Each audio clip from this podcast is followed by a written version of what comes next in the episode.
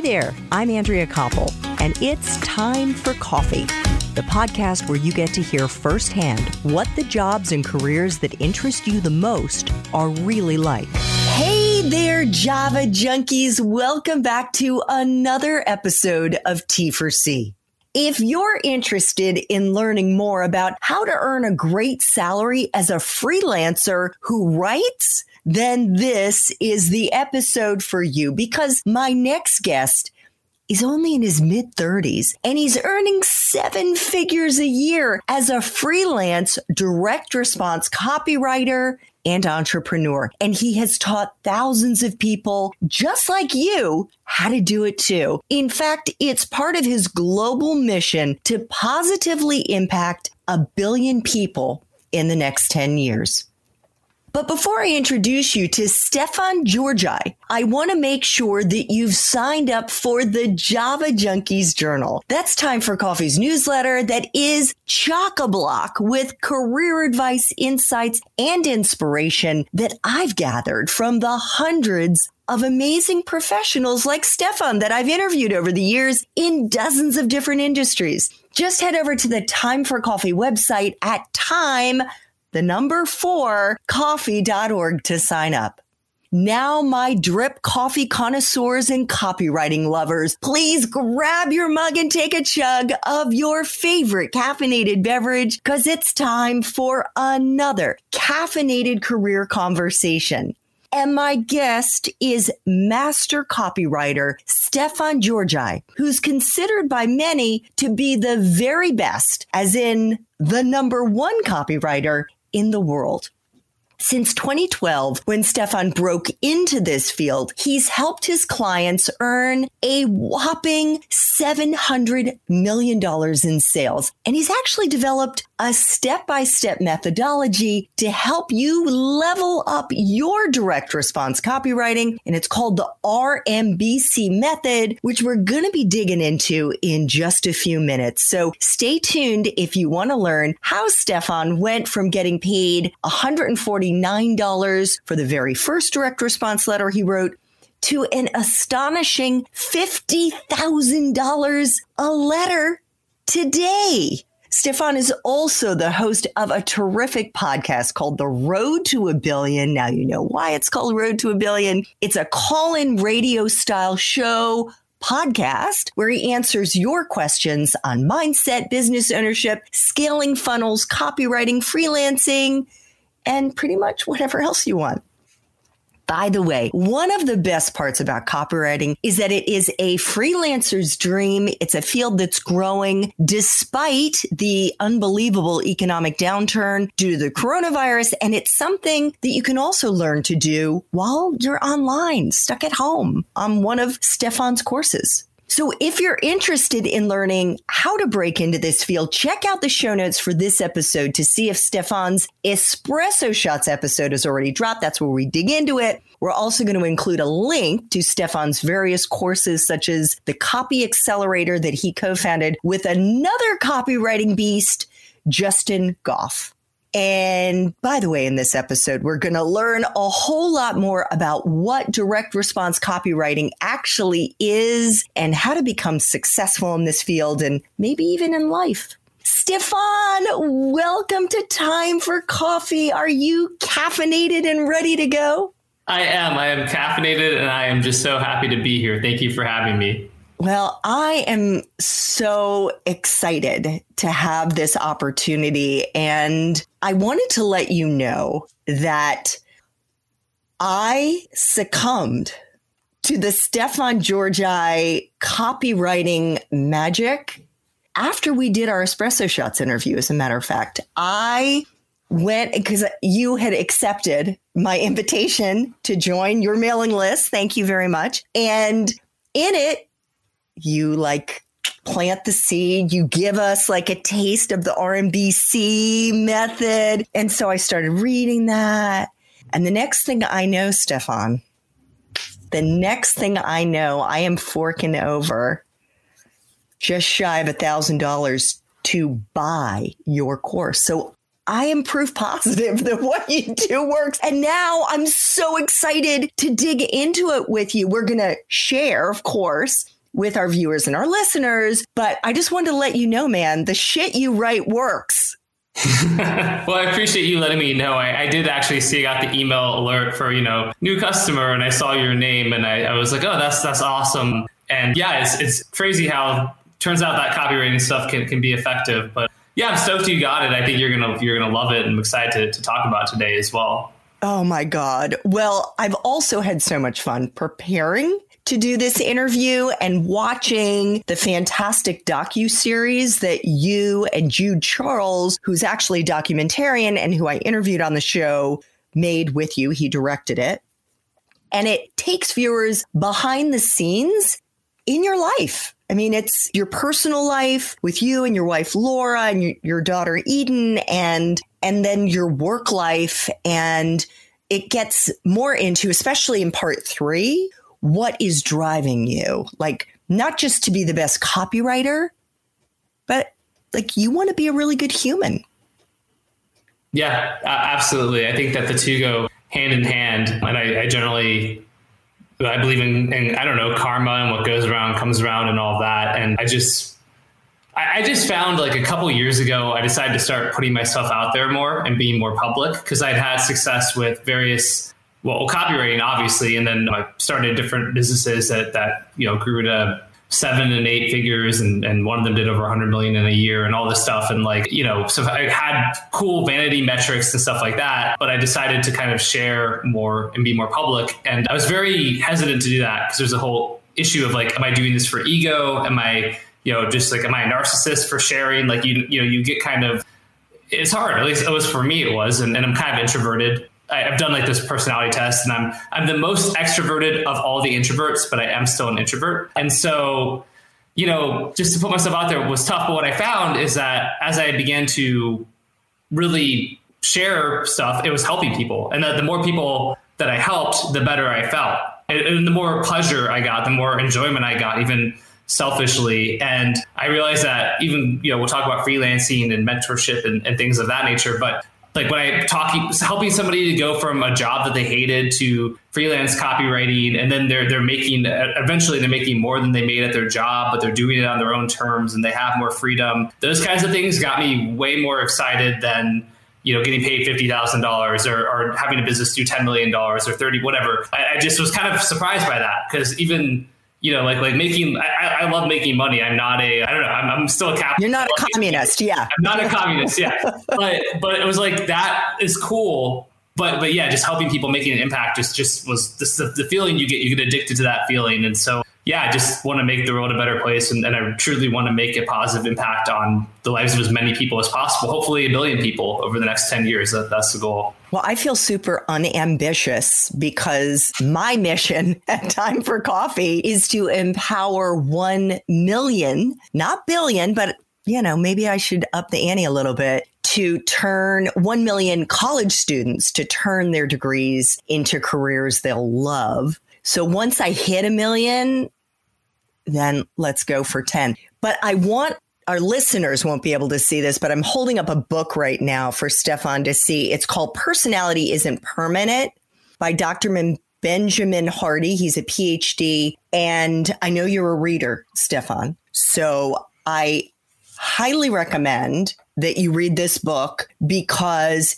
he digs into all the personality tests basically and says they're full of shit. In fact, I don't know which one you took, but the Myers Briggs apparently Myers and Briggs are a mother daughter or were a mother daughter who cooked it up in their kitchen, like basically just like, and they have no psychological background, no training whatsoever. And so all of us who've been going around saying I'm an R2, whatever, D2, whatever those letters mean, it's like not really relevant. And you can change your personality. So that is really what he's getting at. And I wouldn't be surprised if all this pushing yourself out of your comfort zone, which is something you've been doing your whole life, isn't in fact making you more of an extrovert than what you were before. Just a thought. Totally. No, I think that, I mean, I've not read that book and I definitely will. I am an, an avid reader. I, I, agree. I think when, whenever I, if you talk to somebody and they immediately, it's like, I'm an INTJ, what, blah, you're like, okay, like, cool. You know, I, have done all of them pretty much. And, and I did the 16 personalities one is a popular one now because it's free. And I mean, I felt like it was fairly accurate in a lot of stuff and how it described me, at least now, right? So maybe it's, it's some of them are helpful as a snapshot of like your current state but I totally agree. I mean, I'm, I'm, huge on, on personal growth and development and changing. And I don't like the idea of anything being particularly static. I like dynamic things, including with your personality. And, and yeah, to your point, I mean, over the last couple years, I remember the first time I, I, spoke on stage at an event, and I, I'm a fast talker anyway. Like for me, this is I'm intentionally talking pretty slow for me right now. I don't Thank you. that slow, but I remember the first time it was like I just a thousand words a minute, you know, and very you know uncomfortable. And now it's like you can put me on a stage in front of like a thousand people and i'm just like hey everyone right? Like it just you get better and better because you get you get used to it. And so yeah i think yeah i do think you change. Absolutely. So speaking of changing I know you have told this story a bajillion times about how you fell into direct response copywriting, but I hope you don't mind telling it one more time because it is the quintessential example, my dear listeners, of what I call the magic of life, the magic. And I'm not talking about the saw lady in half magic that is in Vegas, not far from where Stefan lives right now. It's a different kind of magic. It is fairy dust magic. And what I mean by that is you can't predict it you can't like plan it out. You're not like following a recipe for how to have a successful life, how to do this, because there is no recipe you can follow. It's iterating and testing and trying and doing and letting life happen and putting yourself out there and being open so that when someone comes into your life, you're curious, you lead with curiosity, as Stefan did. And suddenly it can change your life forever. So, Stefan, you're in Vegas now, but we're going to rewind the clock about a decade or so. And you were playing poker with a buddy in Vegas, and this beautiful woman walks into the room. And what happens next? Yeah, so this would be 2011, and I'll even do a quick back even further to give people even more context, and especially for all the kind of college students and people out there. So, at the my senior year of high school, 2004, I'm in San Diego, and poker is this big craze, and I thought I was going to become maybe a professional poker player. So I played poker every day. I went to the Indian casinos because you only had to be 18. I learned how to play in 2003 and I bought all these books and like studied poker. So I was significantly better than most of the people there, even though I was so young. And I'd make about $200 a day playing poker, senior year of high school. You know, every now and then I'd lose, but I won the vast majority of the time. Was like not really paying taxes and probably should have, but I think it's past the statute of limitations because, you know, I'm like 18 making $200 a day while in high school and was like, this is great. But I ended up going to college at CU Boulder after high school went for a semester, did not attend classes at all, found that I didn't have that structure I had before because instead of like I had a routine almost, I would go to school, go home, take a nap, drink a coffee, go to the Indian casino, play poker from six to nine thirty. You know, as soon as I got above two hundred dollars, I left. If I lost two hundred dollars, I left. Most of the time, I went up, and I created like a second, like um, like a checking account that was just for my poker money. I had, you know, like like cat. It was great. I, I had structure, and I, I, it was in a great place in my life. But I kind of lost that structure when I went to Boulder, and you know, I was like just getting stoned in a dorm room and playing video games and not. So I dropped out. My parents were furious because they were like, "Oh my god, you know, my mom comes from this like immigrant Italian immigrant family where an education, you know, is the most important thing ever, and, and here I am dropping out after a semester and worked at a movie theater for the next, you know." I don't know, six months or a year, and which is kind of depressing, right? It's like, you know, there you are. It's a Friday night. You see kids on, on dates and you're making mm-hmm. popcorn and the oil's like coming out of the popcorn machine and hitting you on the face and stuff. And it just sucked. And anyway, got involved in a, a music company startup that totally failed. Like we, you know, raised money, bombed.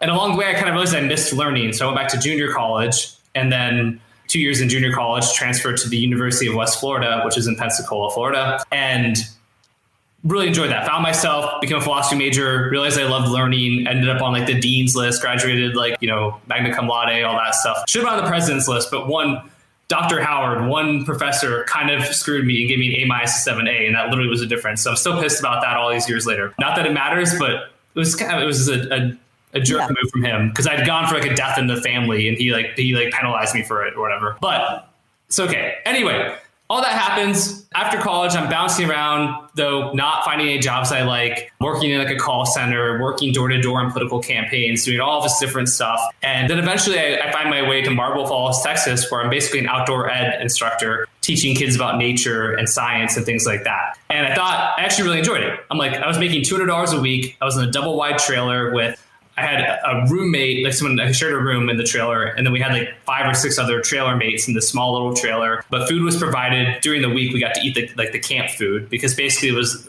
the school was on this this like summer camp property, and uh, so you know wasn't making a lot of money, but I had room and board and food, and just was in nature teaching kids. It was super fulfilling. I was writing. I wrote like a novel that sucks, but I wrote like a novel while I was there. All this cool stuff, and I'm like, this is what I'm going to do. So I actually applied to, to be a, a, summer camp counselor after that. And I figured I'd go back to this outdoor school. And then in like May of 2011, I got this call that my dad had cancer and it was out of nowhere. And it was, it was stage four, like liver cancer, really bad, you know, prognosis. And so instead of going in and doing this summer camp in Florida, I went back home to, to San Diego. And then I was there with my dad for about four months. He died in October of 2011. And after that, I decided to I want to blow off steam basically, right? So about a month after he died, I went to Vegas with a friend and we're there. I've got barely any money. You know, we stay at the Circus Circus, which was like a shithole then and is more of a shithole now. You know, it was like $19 a night or something like that. And anyway, so we're playing poker on, on the last night we're there. Actually, the last day we're there. And uh, yeah, and I'm there at this poker table and a girl walks into the room and I'm like, man, this girl is really beautiful. Just one of those like out of a movie, you see this person, there's an instant attraction. You just like you just kind of know. You, you, just feel it. And I, I joked to the table right away. I was like, I hope she gets seated at our table because in a poker room, you don't get to go in and just walk up to a table. You go see like a host, and then you tell the host what game you want to play, and they look at what tables have open seats, and they're trying to keep the tables balanced, and so they'll they'll tell you what table to go to. And this was like poker was still pretty big at this point. There were probably honestly 40 or 50 active tables. So, you know, even though I noticed this girl, the chances of her being seated at my table were pretty like slim, right? It's like one in 40, one in 50, whatever it is, but she did. And which was amazing. And so we're sitting there playing poker. I'm just fo- trying to focus on poker, but I keep looking at her kind of. And somebody at the table asked her, you know, I, for whatever reason, I didn't know how it came up. They're like, "What do you do for a living?" And she said, "I'm a writer." And and I wanted to talk to her. I'm like, "I like to write," you know. So this is my opportunity. So I'm like, oh, what, what kind of writer? And she said, I'm a copywriter. And then I was like, wow, copywriting, that is so cool. And I pulled out my, my iPhone 1 or whatever I had and I put it under the poker table. I'm Googling what's a copywriter because I had no idea. And I um, love it. that was, that was, yeah, that was my, my intro, kind of my intro to copywriting. I didn't 100% understand what I had read on Google, but it was enough like, okay, she writes ads kind of. So that was, that's how I discovered copywriting. So there's more to the story. We'll get yes. to that in a minute. But to give our listeners and our viewers a little bit of a palate cleanser here in the middle of this of this love story, what are these sales letters, the copywriting that direct response copywriters are producing. What are they? I know we all see them many times, but just to kind of clarify things for our listeners and our viewers?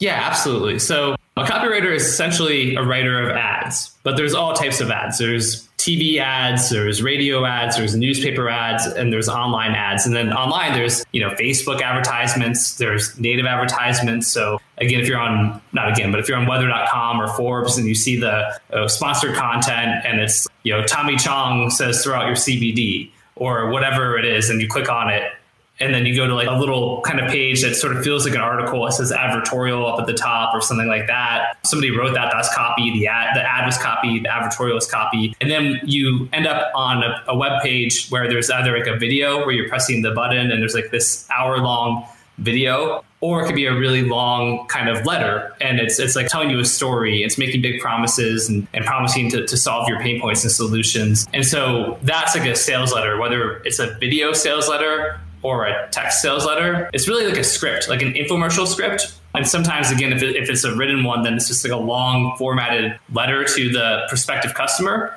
And it's, it's one of those crazy things because it's like a multi multi multi billion dollar industry direct response. And i mean but the sales letters, you know, these sales letters generate billions and billions of dollars a year. But if you're not like nobody really um, in the mainstream ever talks about them, you know, you don't you don't see people talking about sales letters on CNN or you don't read about them in the Wall Street Journal or the New York Times. So it's sort of this really kind of crazy world where it, it's this huge highly lucrative thing, but like in companies that are crushing with it, writers who are making a fortune with it, but it's very much still kind of on the fringes, which is very fascinating to me. Yeah, it's like hidden in plain view. Yeah, because to your point, just real quick, I mean, I, I can't tell you how many times, like I've talked to a friend or and, and like, oh, my grandparents, like um, we talked about Dr. Gundry during the espresso shots, and you know, it's like I, one of my best friends, his grandparents, he's at their house and they have like vital reds from Dr. Gundry. They're like, oh, there's this doctor and he made this discovery, and like they're telling my friend, and he's like, you know, like this is our whole world. Like, yeah, like I, I know all about this. And they're like, well, like I wrote the copy that yeah. probably got them to buy it. Yeah, yeah it's, it's, so interesting to me. But it's like a lot of our, our, you know, our parents or us or whoever have, have, have bought from these types of things before, but we don't kind of realize it almost in in a way. So who is responsible, Stefan, for those little teaser ads that you'll see at the bottom of different websites, like all those little boxes, and it says, like, learn why eyeballs cure cancer or why you know squid is the most romantic of all fishes or who who does that yeah it's i mean it's it's copywriters it's either in-house people some, for some you know some cases or they're they're freelancers but yeah it's all all copywriters writing that stuff and why are some of those sales letters so damn long. I, I, mean, I get the psychological component, but I mean, even with me, I was sold. I was sold on what you were selling me with RMBC. And yet, I was like, where the fuck is the buy now button? And I'm scrolling and I'm scrolling and I'm, I'm like, I know it's here. So why? Why are they so long? So the way I would look at this is there's like warm traffic you know, warm prospects and cold prospects. And to be fair, you were a little bit warm because you had already interviewed me. You were bought into me a little bit. You kind of knew. And then when you started reading and it looked cool and legit, you saw the testimonials, you saw the kind of promises I was making about what this product, the RMBC method, would do for you. It didn't take as much convincing for you. But if you think about it from the perspective of a, a really, truly cold person, I, I kind of I, I liken it almost to that. There's the the famous movie like the gods must be crazy about. Oh, I like, love that. Right, and there's like the uncontacted tribe and like the Coke bottle that falls from the sky, and it's like, what is this? And I almost think like your ads are like that Coke bottle falling from the sky. I mean, you have to think about it. Somebody's like on Facebook spying on their high school crush, you know, at work when they should be working, or they're, you know, they're they're trying to argue about politics, and you know, but they see an ad that, that's so interesting they can't help but click on it but even then, as soon as they get to that page, they're like, all right, well, what is this about? And if it's not, if you're not captivated right away, then they're not going to keep reading. But even then, you have to take them on a journey. You don't have to, but but it's, it's very effective to take them on a journey. Because if it's just like they go from the ad to like, hey, product, buy now. There's certain products where this, you know, you can be more direct. It's like a T-shirt. You don't need to tell like a, a five, seven thousand word story about a T-shirt, right? It just it doesn't make sense. But you know, for something like a health supplement or an educational program. Like one of the guys in my mastermind, uh, Jay runs Credit Secrets, and they do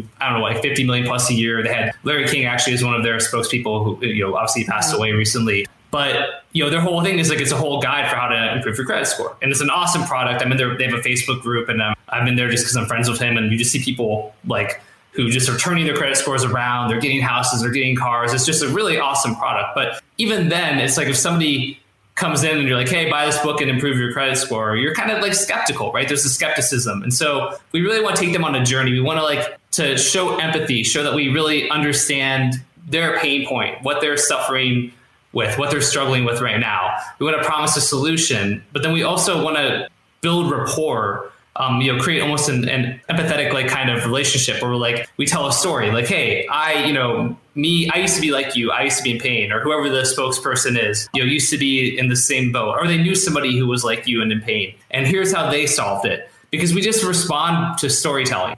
Um, we respond to like the hero's journey, which is from you know Joseph Campbell uh, coined the term, and it, it, you know he basically you look all the way back to the time of like the Odyssey by Homer and the Iliad, and then go all the way up to present times. With my favorite example is Moana, the Pixar movie. Moana is a textbook hero's journey. If you've never seen Moana, it's it's Love the most like movie. it's like a raw me too, and it's it's like just straight up hero's journey, which is essentially this idea of it's like a structure for stories, and it's, it's a structure that's resonated with us since like the beginning of time and people it works. So even when we're, our marketing and, and, the long form so longer types of, of, sales letters we're really trying to take people on this journey from a state of you know a call to call to arms a call to adventure to that someone was in pain they started looking for solutions not everything worked. In fact they were frustrated. Then they met some sensei or they, they found some you know breakthrough that seemed promising and they started to explore that and find like the real reason why they were struggling. And it had nothing to do with this this or this. It was something new a new discovery. Uh, but even then there were setbacks. Like how do i bring this to the public? How do i package it up? How do i create this product? And you know through trials and tribulations they are able to actually create the perfect product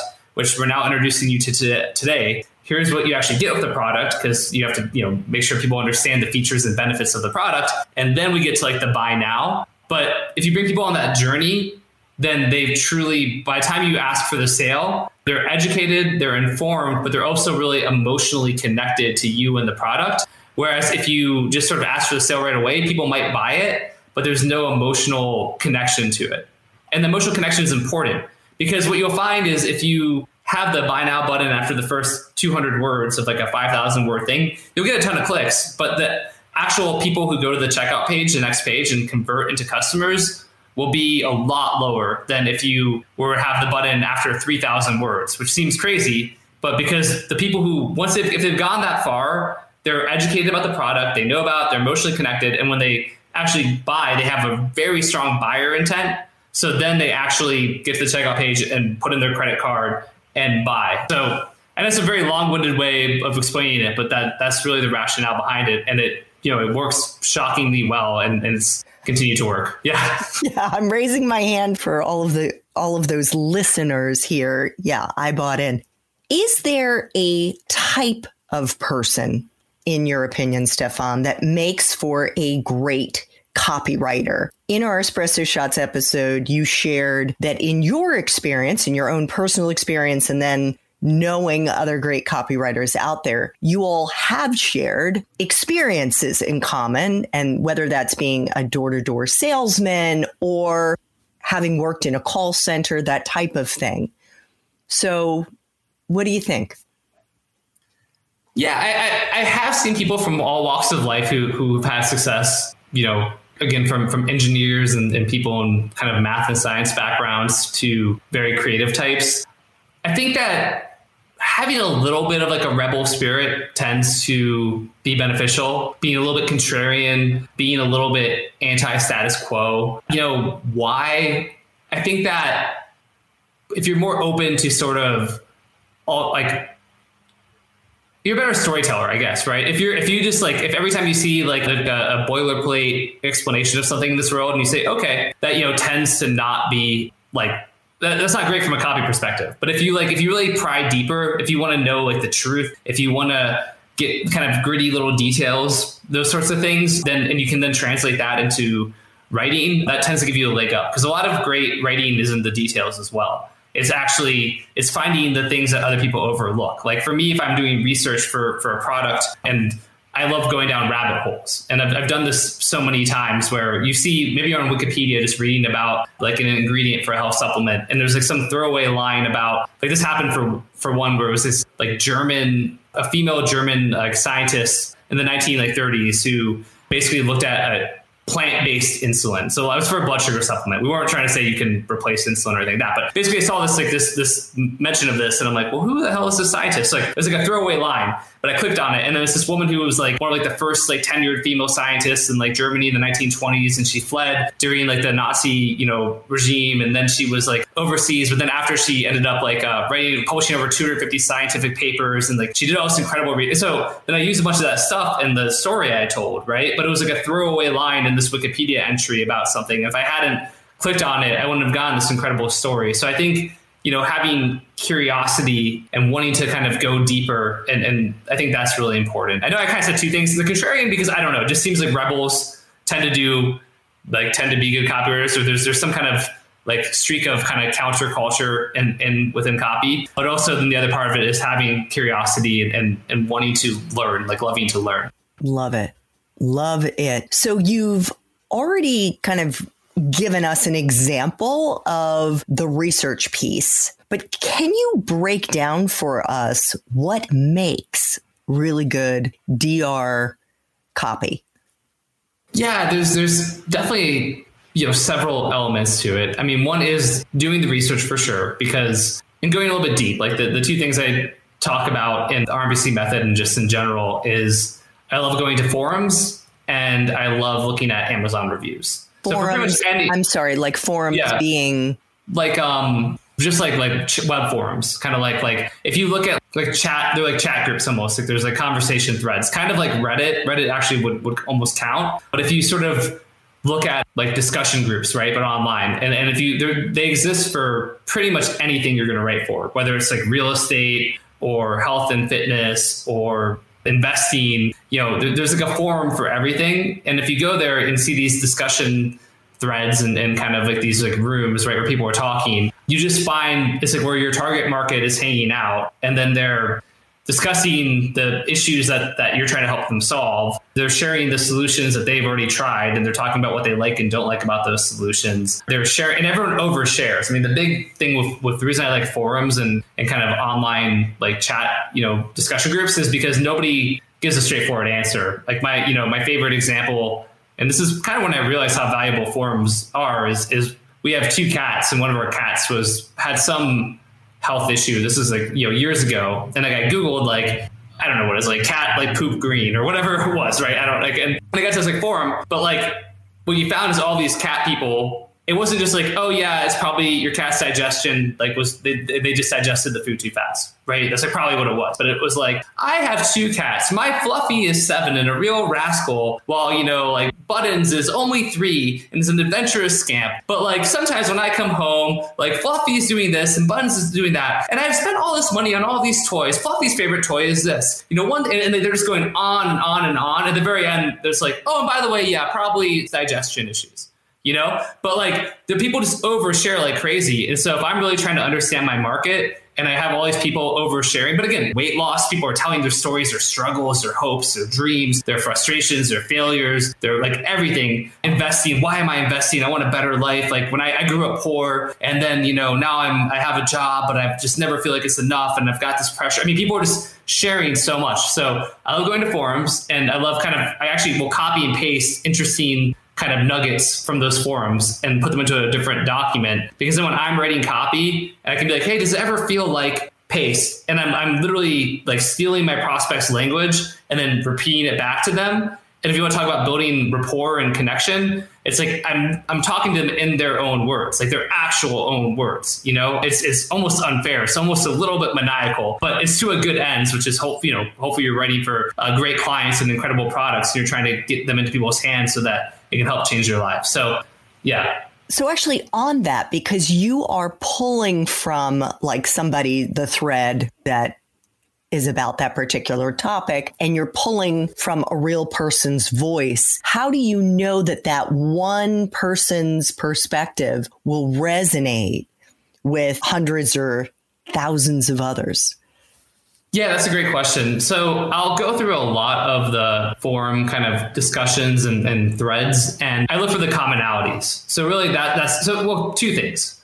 So one is like, okay, if you if when you go in there and you can see a list of all of the the posts, right? There's there's like all the different discussion threads, and I will you can usually sort by replies So if you when you once I do my replies, you'll see which threads have the most engagement. Mm. And that's generally a sign. So if like right, if somebody because if you do it by views, you might find that would, would actually be a great ad. If it's like you know my weight loss horror story, like why I want to give up, and that might have you know ten thousand views, but then there's only one or two replies, and you're like, well, that could be an interesting ad.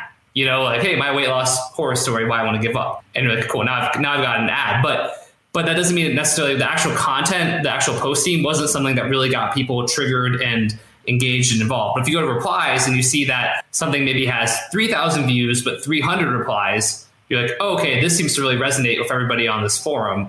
And then as you go through and people are just saying the same thing in different language, but they're saying it like again and again and again. And there's these commonalities that are happening both within people's replies in the single thread, but also if the same topic keeps coming up again and again and again and in different forums, that's generally the kind of litmus test where you see, okay, the market is continuously talking about this. This keeps coming up. So now I know that this is something that, you know, will has a very high probability of resonating with, you know, my target market when I write this sales copy. Got it. Got it. Thank you for that. So can you kind of on the flip side of things, talk about what is the most common mistake that new copywriters tend to make so that we can prevent that from happening?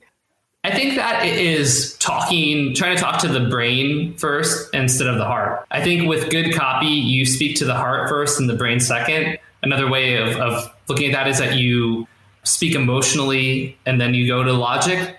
I think that the mistake people make when writing is beyond being too formal because they feel like they're trying to write like a school paper, which you're not, right? You should be extremely conversational and then you want to capture the emotion, the, the, the, frustrations, the hopes, the dreams, things like that. A lot of writers early on, especially, come in and, and the start with a question like, "Do you struggle with you know high blood pressure and you just feel fed up?" And it's like it sounds like a like a radio ad, but people as soon as you ask a question like that, it feels like an advertisement. You don't want it to feel like an advertisement. But if you tell a story and you're like, you know, there I was like sitting on the cold, like a cold table at my doctor's office as he told me I'd be getting my seventh medication in like less than a month. Like, when was this going to end? I felt like a rab lat, and all I wanted was to, you know, stick around for the next 10 years so I could see my daughter graduate high school. And if you start off like that story, right, it's a much more interesting and compelling story. But people will be very like the did you know, but they'll also go with stats and be like, Hey, do you struggle with high blood pressure? If so, you're not alone. Like, you know, new studies show that over 60% of Americans are, you know, worried about hypertension. And even worse, like the CDC says that blah, blah, blah. And the reason that that's a mistake, right, it's boring, but it's also like if I have high blood pressure, I don't care about everybody else. I don't care about stats, right? I care about myself and I care about my my fears. My fear is like, am I going to be around in ten years? Am I going to have to go on more medications? Am I going to have to like you know make these crazy life changes? Am I going to live like a? And so, speaking to the heart, telling a story, and then not trying to go to statistics and things. I think you can use stats in your sales copy, but generally, they're I push them way further down because you make, make it personal, right? It should be personal, not impersonal, and so that's a huge thing as well. So Let's get into the RMBC methodology. We've already talked about the research, which is super, super important, which is the R. Right. What is the MBC part of this methodology, which is all about streamlining the copywriting process? And there was a reason that you had to create this whole process in the first place. Yeah. So, the, I mean, the reason I had to create it is I kind of uh, going back to that that that random chance and, and things like that almost i got hired off of a forum the same forum where i had, I been hired for my very first sales letter and got paid $149 and i was charging maybe $497 per letter at that time. And somebody hired me and he basically said hey i'm going to pay you $997 just make it really good. And so that's like double my rate. So to me i'm like oh my you know oh my god like this is like amazing. So I, I worked really hard on it. And he also was like, by the way, and if you want to talk about it and you need help like developing your ideas and stuff like that, you know, here's my my Skype. We can talk on Skype or whatever. And honestly, like I when clients do that, a lot of times you're like, uh, like today I don't really want that most of the time because it can feel like they're trying to micromanage or they're it, it's more work. But I'm like, this guy just paid me double what anybody has ever paid me before, so I should probably do it. And the guy ended up being really helpful. He helped me to, to kind of learn a lot about copywriting. What I wrote for him did really well. And then he ended up going to a company in the survival space. So they were doing like stuff for like preppers, like like do it yourself home aquaponics, where you create like, you know, a garden and there's like a fish tank and the water from the fish tank goes to the garden and then the soil filters through the water, which goes back to the fish tank. And it was this really cool product. They, they did tens of millions of dollars selling this guide for how to build your own home aquaponics system. And, and so I was writing for them and, and it was really fun. And he ended up leaving that company and going into like the alternative health space. So guides on how to naturally manage your blood sugar, how to you know lose weight without pills, you know all this kind of stuff. And uh, because we had a relationship, he was like, you know, you want to come along, and I I did. But the crazy thing was this guy really, he was really a believer in that good copy is pretty formulaic. That you know he's like if you look at the structure of all of these kind of sales letters, they sort of all have the same structure and it shouldn't really be that hard. So, you know, I think you probably write like a sales letter a day. And if you know what most people in, in the very the A list high level people copywriters, you know, they it's like four to eight weeks normally. And you know, this guy's like, "Oh, what do you need four weeks for? Like, you could write this in it." And I was like, "You know, I, I don't know what you're talking about." And but their whole model was the health publishing company was to do like a blockbuster type model, like a Hollywood model, where they would put out just a ton of, of guides and products. And they assumed that a couple, every 10, two or three might do really well. A couple will be okay, profitable, but not crazy. A couple might be break even. A couple will lose. And a couple will just be complete duds that, that don't sell anything at all. And so he was kind of like, all right, well, here's the deal. If you you know, can do four of these letters a month for me, which is already a lot, right, for most writers. But you know, you get a thousand dollars per letter if you can do eight per month, you'll get $2,000 per letter. And if you can do 12 a month, you'll get $4,000 per letter. So that's a crazy amount of letters, but suddenly this is this oppor- I never made more than I don't know, maybe five or six thousand dollars in a month, you know, and suddenly I have an opportunity to make forty eight thousand dollars in a single month. Plus, there was some other stuff where I could like write emails for them and, and like uh, all this other stuff. So basically, I can make up to like eighty thousand dollars in a month. And again, this is, I mean, think about that. You were talking about yeah, crazy uh, money, crazy, yeah. right? You know, like you're, you're, you're, I mean, God, I mean, like you're, you're massive, massive, like more than 10xing, like you're, you know, like 15xing your, your income basically, right? And so I was like, oh my God, this is like a life changing opportunity, of course. And just totally lucky, right? I mean, my, my copy was, was good. I was, I was dedicated, focused on becoming the best. I, I was, studying. I was I was working hard. I I put in the work to be in the position for that opportunity, but I also was lucky just to get that opportunity. I mean, who would have known that some guy hiring me off a forum? This right? is magic. This is, the, is magic the, magic that I'm talking about, and we haven't even closed the loop yet. On, on the earlier story, which we will. Yes.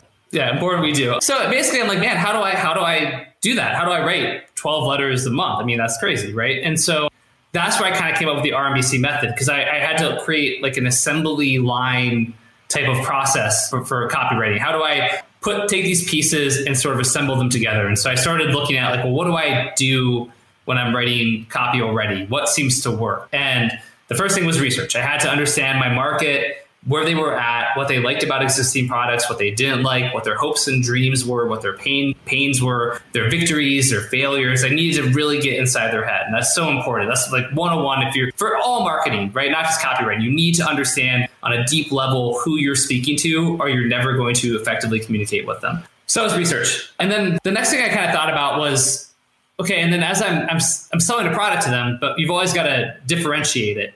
And you know, this the same person, this mentor, had kind of talked to me about this idea of unique mechanisms before. And what a unique mechanism is like the unique way that your your product works. That's kind of the way that that he had shared it with me, and that's sort of what was already out there. Was like you know, it's like almost a unique value proposition, unique selling proposition. But the one thing I, I realized is that was really helped was looking at the unique mechanism of the actual problem that the, the prospect is going through and then looking at the solution. So here's what I mean what I mean by that is like by the time a prospect, a prospective customer comes to us, it's very unlikely that they've never tried to solve their problem or their pain point before. Right. It's very to use the, a weight loss example because it's so easy. You sell you sell like a diet supplement or, or a diet guide and you know somebody watches an ad you know clicks on it goes to the page sees the sales copy it's very unlikely that person is like who's in their 40s or 50s or whatever is like oh you know i've never tried dieting before but maybe i'll give it a shot right? Like that's not how it works. It's like they've tried so many things. They've done, you know, they did Atkins in the 90s. They did keto. Maybe they tried paleo. They've tried calorie counting. They've tried fasting. They've bought dietary supplements before. They've thought about lap band. They've done so many different things. And so if you're just like, hey, like struggling to lose weight, like new miracle solution helps you lose weight. They're like, go F yourself. Like we've, you know, like we've, I've seen it. I've, I've done this dance. I've seen this dance. I've been there, you know, whatever. So what you need to do is, is be able to show them that the real reason they have not achieved the results that they want yet, the desired outcome, the real reason for their problem is something very unique that nobody's ever told them before. And you do that through through additional research on kind of like, hey, what are the real reasons people are struggling to lose weight, and how does this match up with the product and the solution we have?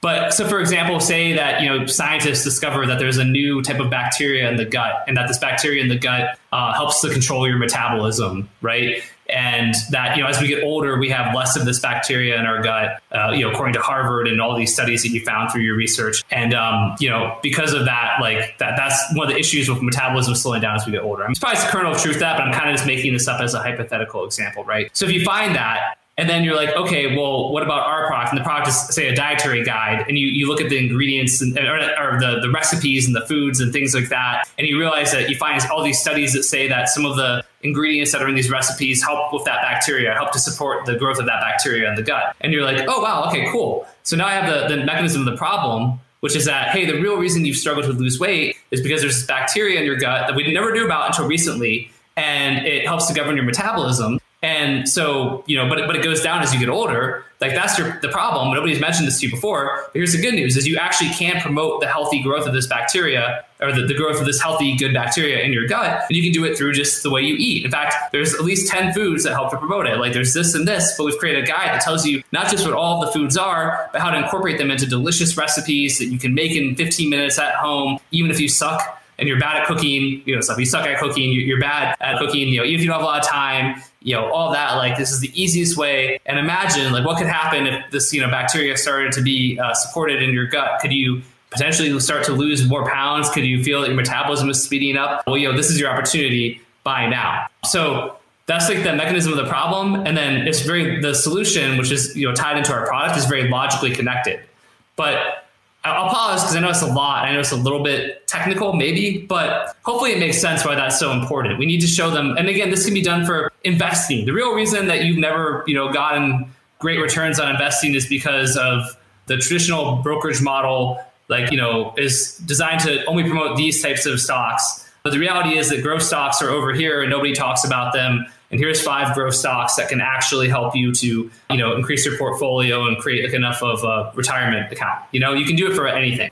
I'm curious have you ever written copy for some product where you felt like what you were selling you were having to spin the public on that it really wasn't as good as the amazing copy that you were writing yeah, I mean, definitely, especially early on. I think early on, you, um, you know, there's times where maybe, you know, maybe it's not usually not super intentional, but more so maybe you're told one thing by the client, and then you sort of, you know, look at it and realize, eh, like, is this really as great as they, they think it is?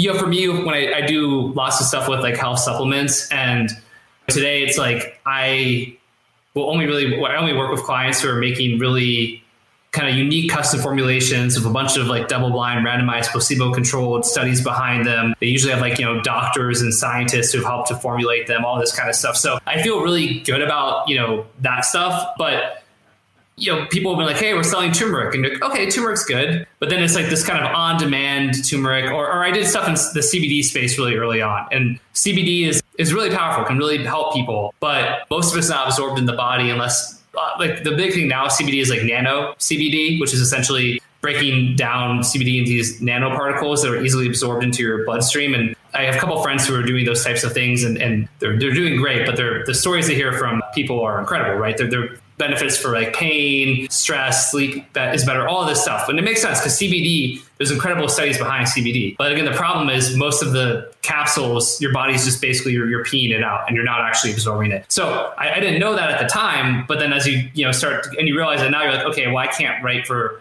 a CBD company unless like I know that they're doing this nano stuff. And and so, you know, it happens. I think the big thing is ultimately it should be on the the business owner and the product owner, right? I think if you if you knowingly know that's a crap product, you know, you have an ethical decision to make. What advice do you have, Stefan, for college students? One of the many reasons I was so excited about doing this interview with you is that they could freelance, they could get into copywriting, maybe even before they graduate and start earning some money freelancing. Where could they look for jobs right now? Like, I know you went to the Warrior Forum when you were first getting started, but where would you recommend they go if they want to break into this industry?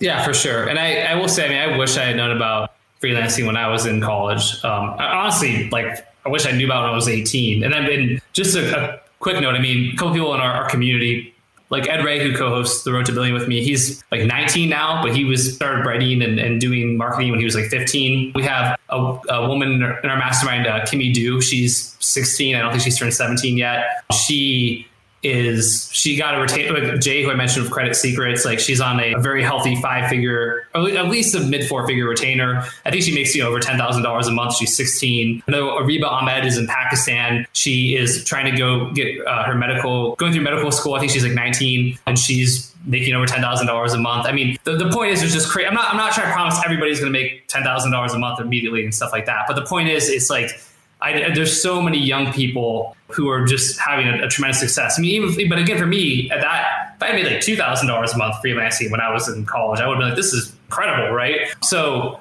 I really think freelancing and copywriting is just so powerful, and it does give you so many opportunities. And, and as you're gonna, so to the people who are about to graduate college and, and things like that, I, I mean, start dipping your toes in now. I'd go to Upwork, which is a online freelancing platform you know create a profile you can watch like videos on youtube or whatever about hey how to create a profile on upwork how to like optimize it stuff like that and then you know if you if you're really interested in, in copy you can join groups like we have the Justin and Stefan Talk Copy Facebook group. We've got about 7,000 people in it. It's really about copywriting, direct response marketing, but it's also a really awesome community. I mean, you, will and, and an important thing too of copywriting is you might feel, not might, you almost for sure will feel overwhelmed so to close the loop on the poker story, right? That same the girl at the table.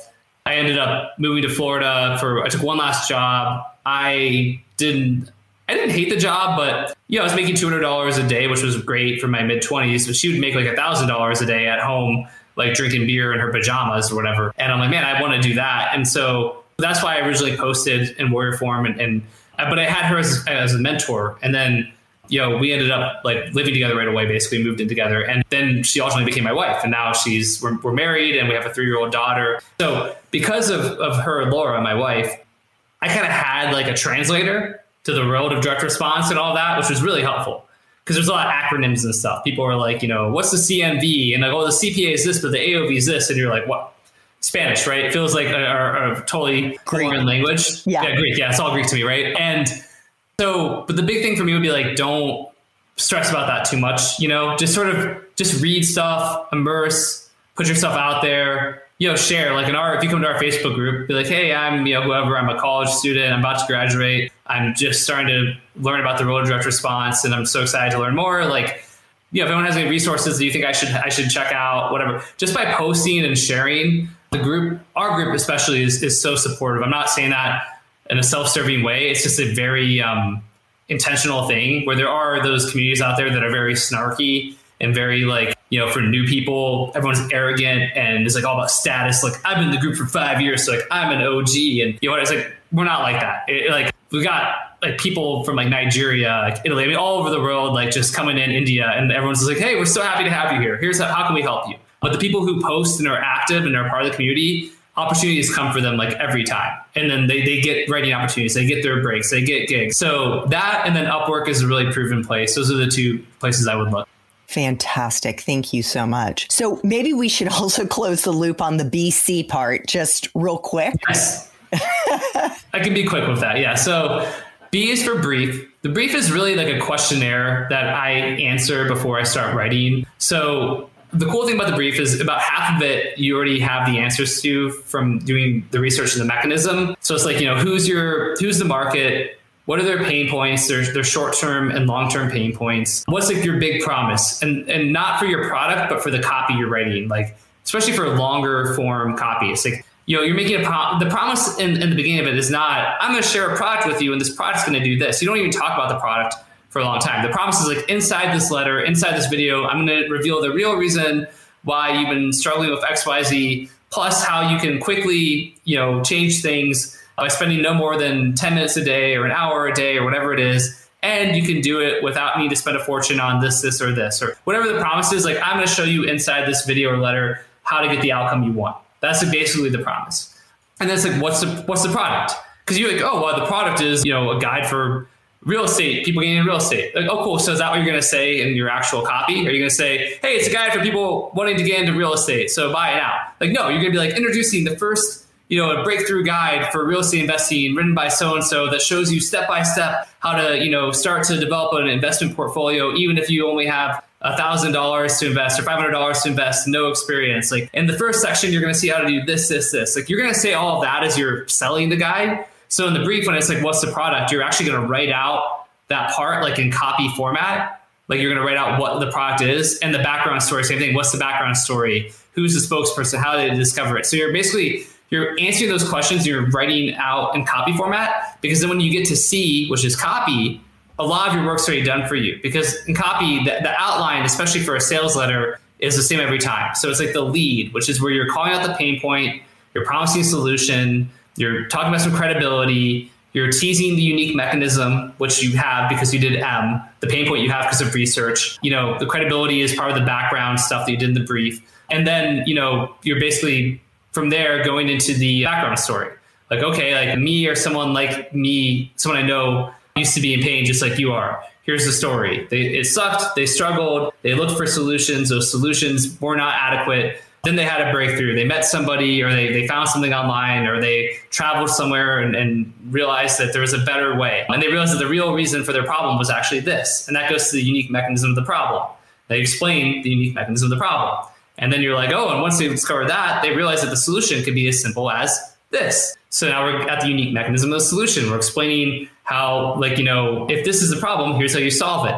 And so after that, we have the product build and reveal. So now that we knew the solution, we had to package it all together. How do I bring this to the public? And so through trial and error or working with experts or whatever it is, you know, and eventually we were able to create product, introducing product. And now we get to what's called the close. And the close is where you're like talking about the features and benefits of the product, which again, you wrote in the brief already. You wrote the background story in the brief already. The mechanism of the problem, the solution, you did when you were doing the mechanism part. You know, we already talked about all this stuff in the lead. And then the close is very formulaic. And you're just like, after the product stuff, you're just basically saying, like, other stuff, there's other options, but they're not as good. You already know that. This should cost a ton of money, but it's not going to cost as much as you know you think. And the reason why is because I want to get into your hands or whatever the reason is. So, you know, go ahead and click the button and buy now. And there's a few other little elements. So it's the lead, background story, unique mechanism of the problem, unique mechanism of the solution, product build up and reveal, close, and then you can throw in some FAQs at the end for people who may have missed something. And in my course, RMBC, I give you like a like I don't know what like 40 point outline, which really paint by numbers. It's like if you do all these things in this order, it's basically impossible to write a crappy sales letter. I'm not saying it's going to be the best sales letter ever, but it's going to be better than what, you know, the vast majority of people are writing because you've done the right structure, but it's all based on already having done R, M, and B before. And that's why the system works so well.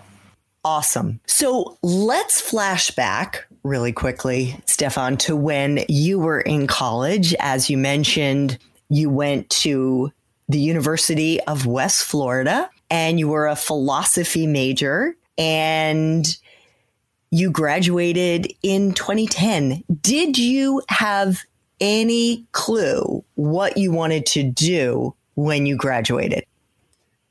Yeah, kind of, but it's not what I'm doing. I mean, I had, I had my, my clue was I, I guess my junior year. Well, yeah, I decided like, well, you know, philosophy majors the one kind of high paying thing for a philosophy major, high paying job besides you know, becoming a professor and getting tenure and stuff, which I thought about doing because I really did love philosophy, but was become a lawyer. So I, I you know studied for the LSAT, took the LSAT, applied to schools, got into like a couple, accepted at the University of Miami, their law school. I was already in, in Northwest Florida, but you know loved Florida and tropical weather. I still I love warm weather. Accepted, you know, graduated college and thought I was going to do that. But then the, the weeks after I graduated, I had this sort of deep. Thank God I was a philosophy major because I had this deep sort of introspective moment. Kind of thought about the reasons for doing it, and I was doing it for making lots of money and then for status because then like i you know oh i'm a lawyer. I'm doing something with my life. I'm you know that's really respectable right? To be a lawyer. It's like people are like oh wow lawyer like you're to make money. You're you know but but like i didn't really want to be a lawyer. I didn't really want to go study the law. And i wasn't doing it because i was excited about the prospects of being a lawyer. I was doing it because it sounded good and impressive to people when i talked to them and i could make money. And you know, going back to my my Boulder days, and you know, I kind of picked Boulder over if I it was that or San Diego State being in San and I was in San Diego. And if I got to San Diego State, I probably could have kept playing poker and things may have been different. But I Boulder was the kind of better school, and I sort of picked it for that reason. But I just thought back to that, and I'm like, I don't want a repeat of that. I don't want to go to law school and after a semester or maybe a year I drop out, and now I've got you know God knows how much like student debt, and you know like I just it didn't make sense, and so I, I decided not to. The other thing I kind of thought about was you know wanting to be like a, like a hipster like novelist writer type person, and you know I thought maybe that was a, a path for me. Yeah, neither I ended up doing either of those things. So yeah, I, and I think that is that's again a quintessential experience that many young people have, where it's like you you look at other people and there's this yearning yearning for status yearning for financial stability security even wealth. And yet you see the only path or you know you see limitations in your options. And one of many things that i try to teach the students that i work with is that instead of thinking of your major as like the tiny house that you're going to be forced to live in for the rest of your life. It's the foundation of a professional skyscraper that you're building over the course of your life with each new job and each new career adding a new floor in that skyscraper. And when you disaggregate the skills and you take yourself out of the mindset of, like in my case, I was a poli sci major. You were a philosophy major, history major, math major. When you disaggregate it and then look at what are my hard skills and my soft skills, what am I good at? What's my superpower? What Dr. Howard Gardner, the professor of psychology at Harvard University, came up with. He said, forget about the IQ test. The IQ test is too narrow. There are actually eight different types of intelligences. It's everything from, you know, I'm a great communicator, I'm a great writer, I'm a great dancer or musician or artist, or you start like looking at what makes you special because we all have our superpowers. And then you add that to your interests. And that's the path to go in. That is where you go. So there's there's a lot more to that, but I think that's just another example of where you fortunately didn't get stuck. You didn't like fall into the trap of fear and say, "Well, oh my god, I don't want to take a risk and not do what is the safer thing to do, go to law school. You leapt into the great unknown. A hundred percent. I love all of that. I have a couple thoughts. I mean, one is it's it's it's hard, like you said, to not fall into the kind of comparison trap. And it's even harder today with like Instagram and social media, and everybody is presenting their most idealized version of their life to the to everyone else all the time. It's like we're we're putting on like a front like constantly, right? But the comparison trap just does not can it be motivating on some level? Sure, right? Being like, oh wow, this person has nice stuff. I want nice stuff. Okay, like sure, but you just spend less time comparing yourself to others and more time on just improving yourself and, and, and bettering yourself and, and, and cultivating your skills. And I think you're gonna you know go way further. And then with the personality test stuff, I mean, or sorry, the um IQ test stuff. I mean, like just for people watching or listening, you know, like I'm pretty convinced I have like a learning disability with math. I just am um, like business math. Obviously, I know I've learned how to to you know be good with that because I've had to. But like I just you know sucked at math. Like C student could not just was never interested in it. I mean, I was a huge part of it. I think and, it's called dysgraphia. There's actually a name for it. Yeah. So we all know dyslexia. That's the issue where you're reversing letters with your reading and other related things, but dysgraphia could be that, you know, the way that your brain is processing numbers is just a little jumbled and you have to learn other ways around it.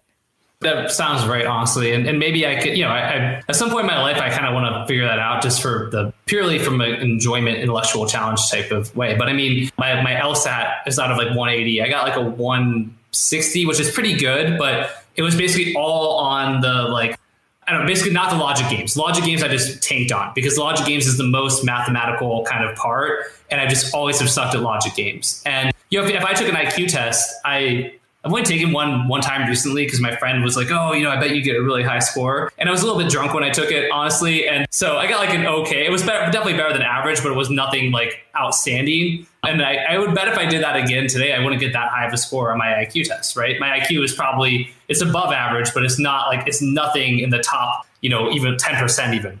And yet, I've had this tremendous success. And you know, going back to like my friends, other friends who went to law school like my one good friend from from since elementary school went to law school and was that was one of the reasons I wanted to do it. And you know, he makes a decent living, but the dude has like three kids now, and I know he's just working. Like he, he works, you know, he doesn't see him in the morning. He comes home at six. He sees him for like an hour, and he works until like twelve o'clock at night.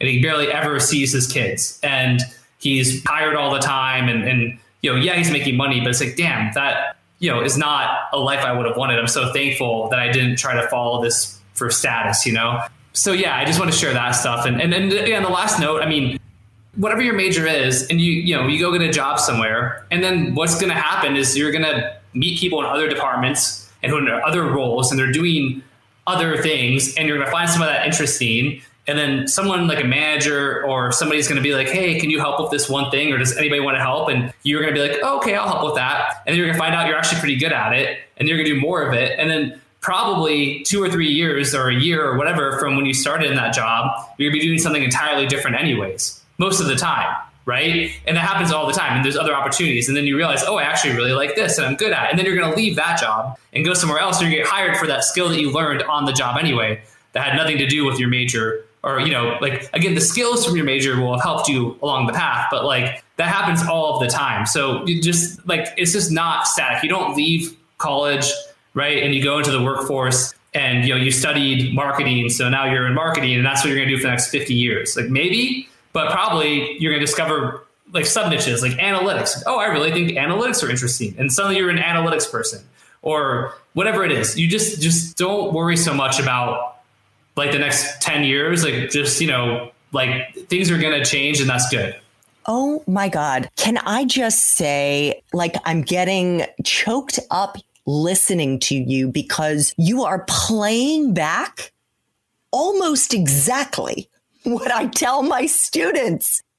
I actually wrote a post about this on LinkedIn recently in which I said, don't think about your career as if you were a chef following a recipe like you're making lasagna and you go into the refrigerator and you're like getting out the mozzarella and you're getting out your ricotta and you're going into the cupboard and getting your tomato sauce and the other ingredients and you follow step by step by step by step. You stick it in the oven at 375 for 45 minutes and voila, there's your career.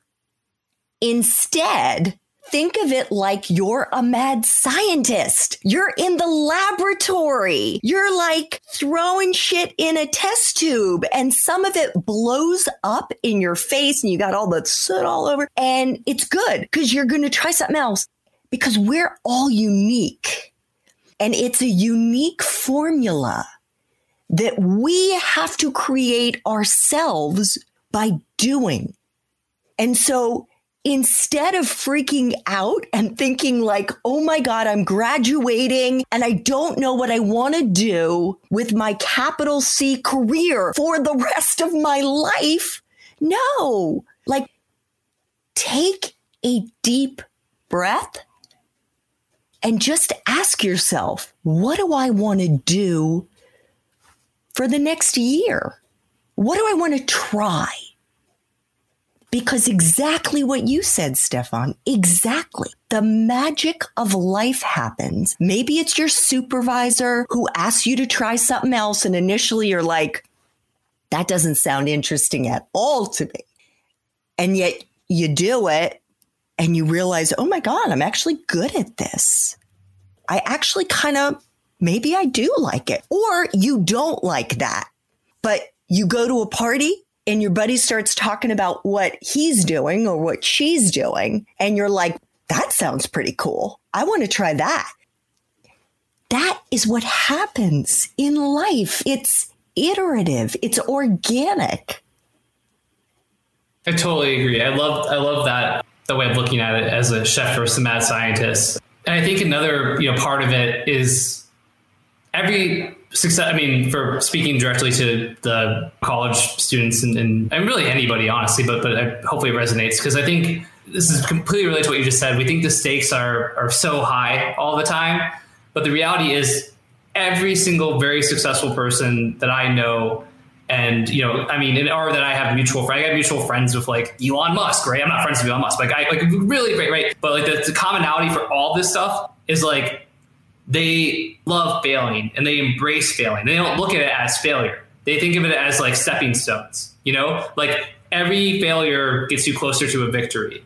Like, and without failures, you can't have those wins. You've got to kind of you've got to go through the losses to get to the win. And again, if you look at it like giving up on something after a year, and you think, oh, I, am a failure. I gave up. Or this wasn't the right thing, you know, and you beat yourself up about it, there no upside comes from it. But if you're like, oh, that's amazing, I can check that off the list. Don't like that. Now I can move on to something new, right? Like the, going back to a scientist, right? If, if, if science worked where like every hypothesis you had was just like borne out and was correct, then like, know, we would already be, I don't know what, flying around the entire, you know, galaxy, if not universe. And but that's not how it works. It's like you have to go through all of the failed experiments to, you know, find that eureka moment, the moment where the test tube lights up gold. And so, you know, be okay with that. It's totally fine. You're supposed to fail. Again, the most successful people fail constantly and they love it. They're like, this is so great that I failed. I know I've learned. I learned what can I take from this and now incorporate into the next thing that I do.